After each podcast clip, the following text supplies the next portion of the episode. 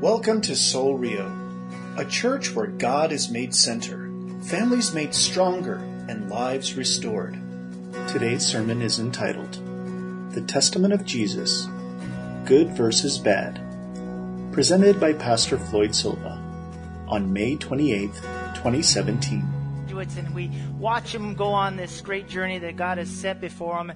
And the title of this message here is good versus bad. And I want you to really think about the title there. And I know there's some different thoughts of, well, what does he mean? Is it good people, bad people?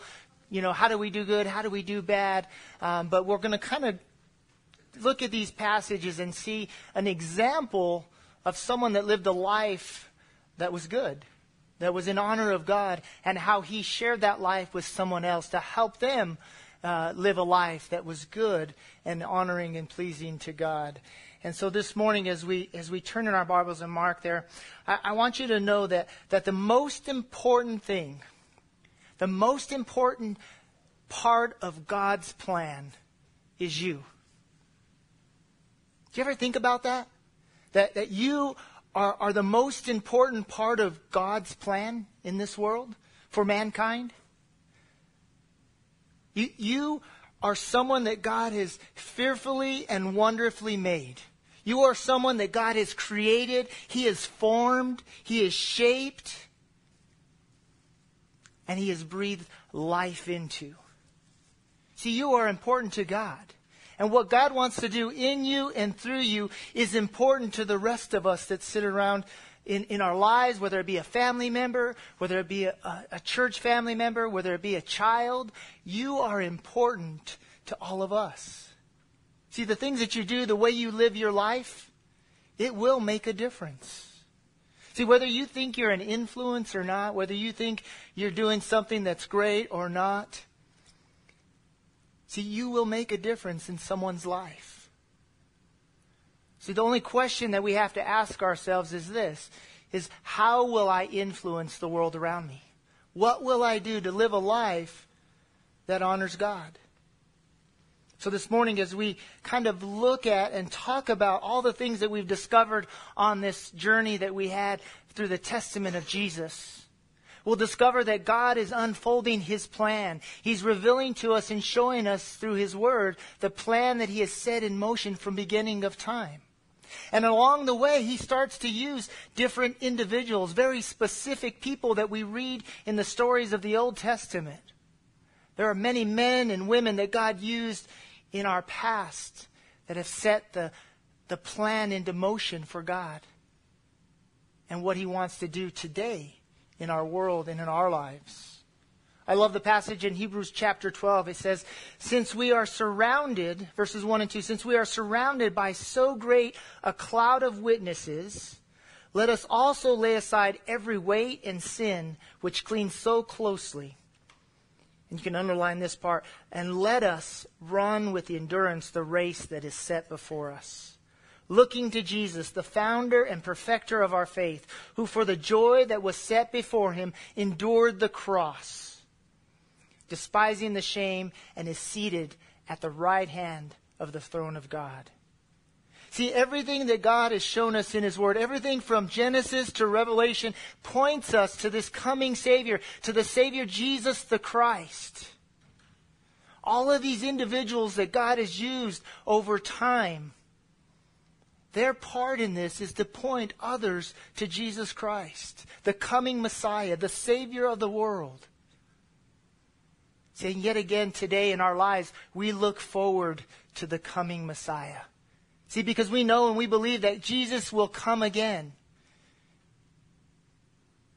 And so everything, everyone, we point and we look towards Jesus. And we take the examples of the past, we take the influences of individuals that have sacrificed their lives, have given their lives so that Jesus' name should be proclaimed. See, there's been a, a great cloud of witnesses in our lives. You know, I can imagine that, and I hope that right now you're sitting and you're thinking about all those that are around you. Those, maybe there's one or two individuals in your life that have just been that person. They've been that individual that, that had pointed you to Jesus, that reminded you of the love, the hope, and the faith that God is offering you. And for me, there's, there's three women in my life that point me to Jesus. One of them is in heaven right now, and she was my grandmother. The other one is my mom. She always pointed me to Jesus. And now the one that points me today is my wife. She reminds me of God's love and God's grace on a daily basis. When I, when I want to do something in opposition to that, my wife pulls me back and she says, Whoa, no. Almost just like that, too. She's like, better behave yourself. But really, she is the influence. When I watch her, when I see her, and I see how she gets into God's Word every morning, how she, she shares love and hope and grace with the people that God's placed around her, how she influences our children and loves them and teaches them. She, she's one of those witnesses, that, that great cloud that this passage in Hebrews is talking about for me in my life. She's a, a great influence. So as we look at our passage this morning, I want to challenge you guys to think about your influence and how you live your life. And we're going to take this example from 2 Kings because in 1st and 2nd Kings, it gives us many examples of leaders, people that were influencers in the world around us. And there were many great kings, but not all of them were good kings. Some of them were bad. Some of them lived in opposition to God's plan. But yet there were some that were good kings. Some that, that lived influence, uh, influential lives that helped people to understand and to live in God's obedience. And we're going to look at two individuals, an example of this mentorship, this model of living a good life and passing on something very special to someone specific. So in 2 Kings, I want to read a few verses starting in chapter 2, starting in verse 9. And we're going to read 9 through 14 together. And we're talking about Elijah and Elisha. Two different people, similar in name, but Elijah and Elisha. Starting in verse 9, it says, When they had crossed, Elijah said to Elisha, Tell me, what can I do for you before I am taken from you? Let me inherit a double portion of your spirit, Elisha replied. You have asked a difficult thing, Elijah said. Yet if you see me when I am taken from you, it will be yours. Otherwise, it will not. So as they were walking along and talking together, suddenly a chariot of fire and horses of fire appeared and separated the two of them. And Elijah went up to heaven in a whirlwind. Well, Elisha saw this and cried out, My father, my father, the chariots and horsemen of Israel. And Elisha saw him no more. Then he took hold of his garment and tore it in two. Elisha then picked up Elijah's coat that had fallen from him and went back and stood on the bank of the Jordan. He took the cloak that had fallen from Elijah and struck the water with it. Where now is the Lord, the God of Elijah? he asked. When he struck the water, it divided to the right and to the left, and he crossed over. See, in our story, we see two men that are being used by God Elijah and Elisha. They are living in a time of rebellion. There's a lot of rebellion against God's word and the things that God has for his people. And again, there are different stories of different kings and their successes and their failures. See, but what's interesting about this is that their successes are dependent on their obedience to God. See, and I would offer that the, to us here this morning that if we want to be successful in life, it's a reflection of our obedience in this life. See, it's that good versus bad. See, we see a story here of two men that walked with God that they committed their lives to God. And there's some important things that you and I can gain through these few verses. And the first one is that we are to leave a legacy of faith. See, Elijah left a legacy of faith. In verse 9 and 10, it says, When they had crossed, Elijah said to Elisha, Tell me what I can do for you before I am taken from you. I, I want to pause right there on that one because it's, it's, it's interesting to, to kind of think about the question here that is asked. You know, as a parent, I, I think about my children, and I, I tend not to ask a lot of questions. I tend to give more of responses. And I, and I think as a parent, I should become a little bit better about asking questions, understanding what my kids uh, think, and understanding what they desire, and understanding what the things that they believe God is calling them to do and to become. And then from there, offer how can I help? What can I leave you so that you would be successful? Then he says this, he says, Elisha replies like this. He says, Let me inherit a double portion of your spirit. Elijah says, You have asked a difficult thing. Yet if you see me when I am taken away, it will be yours. Otherwise, it will not. See, the, the question and the response that's happening here, we, we kind of have to pay, pay, pay special attention to because it's an important dialogue here. Elijah's offering a legacy of faith. He's saying, What can I do for you? How can I help you? And then Elisha responds and he says, Well, I want a double portion of what you have. I want not just what you have, but I want more than that. You know, what he's saying in essence is, I, I want to be better than you. And not, not in a prideful way, but in a way that honors God. And he knows that as he looks at his mentor's life, Elijah's life, and he sees all the great things that he did for God and how he was obedient to God, he wants to do that two times over. I want to ask you this morning who, who is your Elisha? Do you have someone in your life right now that, that you're pouring into? Someone that, that you're investing in? That you're spending time together?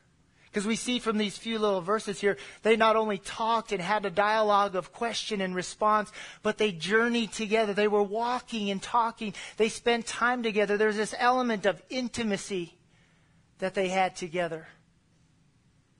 And because of that intimacy, there's a legacy of faith that is being left. See, there's an element of faith, hope, and love that, that Elisha is experiencing and understanding and growing towards and moving towards. And because of that, he says, I don't want just a little bit of that. I want twice that. I want more of that. I think that's, that's a pretty cool example that we're getting here. See, again, whether you believe it or not, whether you understand it or not, we are, we are all influencers. We all have an opportunity to make a difference in someone's life.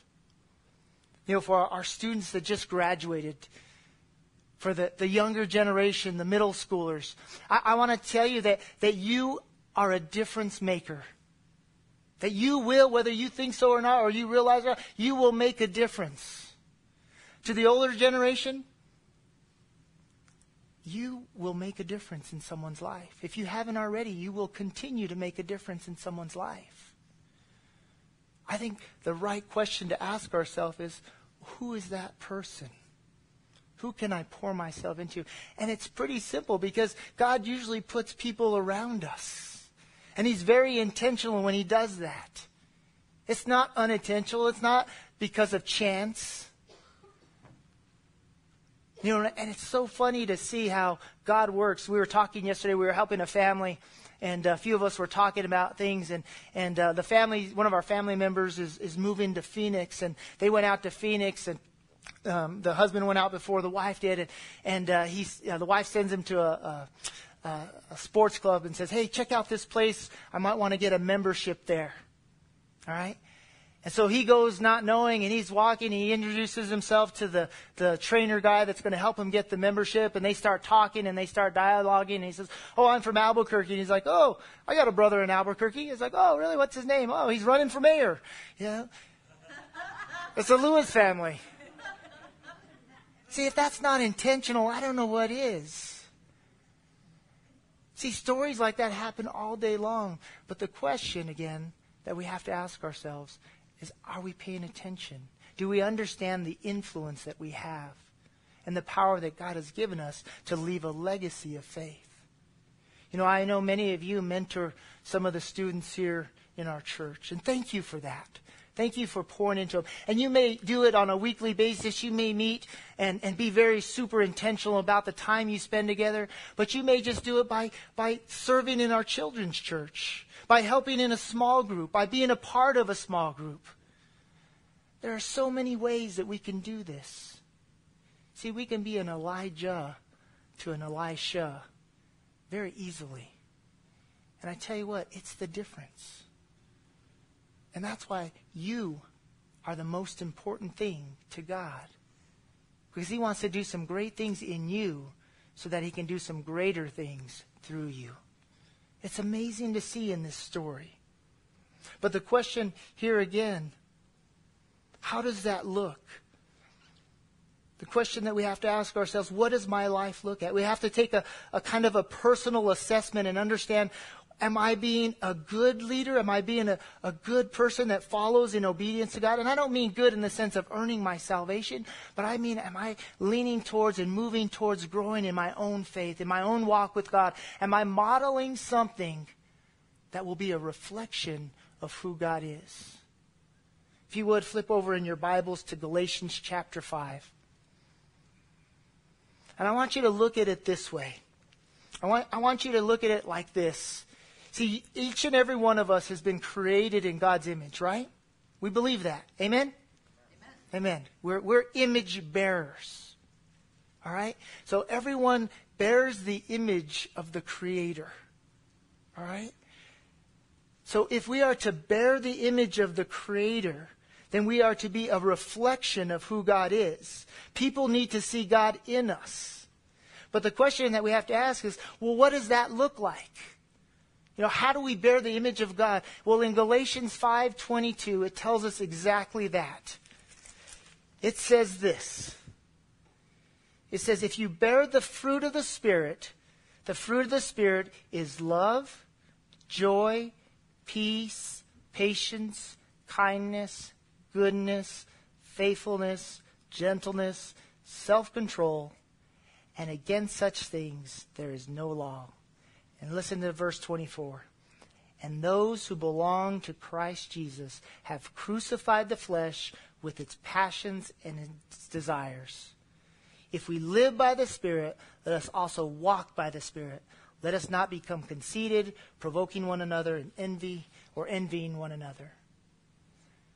See, that's the, the reflection of God. That's God's character. It's love, it's joy, it's peace, it's kindness is patience. See, God, God is love. And the reflection that we bear is important to this world around us. And see, we can have that. See, because in, in John, John tells us that Jesus is the light of the world, right? And in John 1 9, he says, He is the true light which gives light to everyone. Which gives light to everyone, was coming into the world. See, we see where the source of this comes from. We see who we go to or we seek after to understand how we can leave an influence or a legacy of faith. And again, that's why from Genesis to Revelation, everything points to Jesus. See, Jesus himself said, I am the way, the truth, and the life. That no one comes to the Father except through me. That's a pretty bold statement, isn't it? I mean, think about that. See, we have to find our source, and our source is Jesus.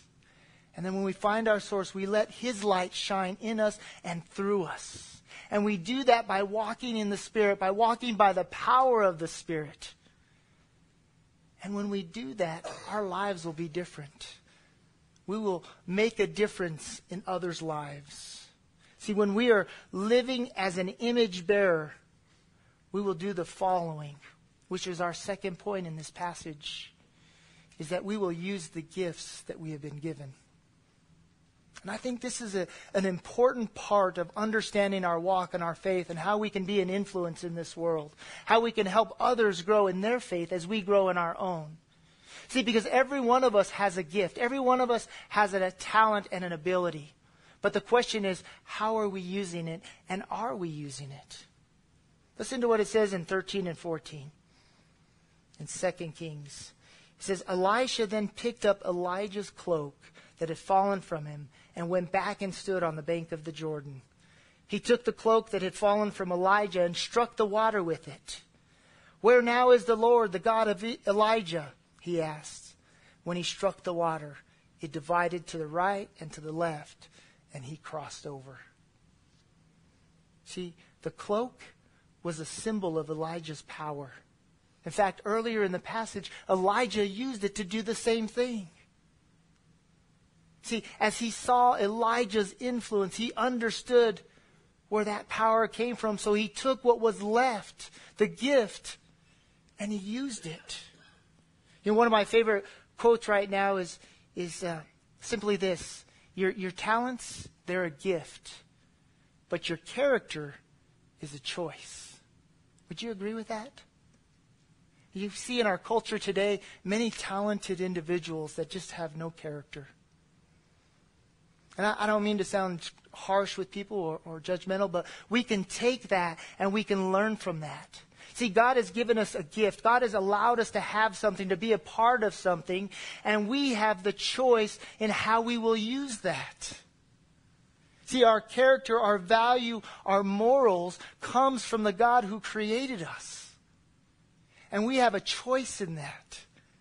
Just like in 2 Kings and 1 Kings, all these kings, they had a choice. They had a decision to make. They understood who the God of heaven was and is. Yet some chose not to do good. But yet others chose to do good. See, character is a choice. And it's up to each and every one of us to choose to follow Jesus. And we have to use the gift the gift that we are given, the values of understanding what God's Word teaches us and how He shows us how to live in a way that honors God. See, that's what Elijah did. He honored God, and because of his honor, Elisha went on to honor God. He took that gift and he used it to glorify God. Well, as we kind of wrap up this morning, 1 Peter chapter 4 really, for me, explains it in a way that will help us to understand how important we are to each other, how important we are in God's plan. And it's through Jesus Christ where we find our power. It's He is the source. 1 Peter 4 8 through 11, it says this Above all, keep loving one another earnestly we could drop the mic right there, couldn't we? It's enough said. And he goes on, since love, and this is why we do it, since love covers a multitude of sins, show hospitality to one another without grumbling. As each has received a gift, use it to serve one another as good stewards of God's varied grace. Whoever speaks is one who speaks oracles of God. Whoever serves as one who serves by the strength that God supplies, in order that in everything God may be glorified through Jesus Christ.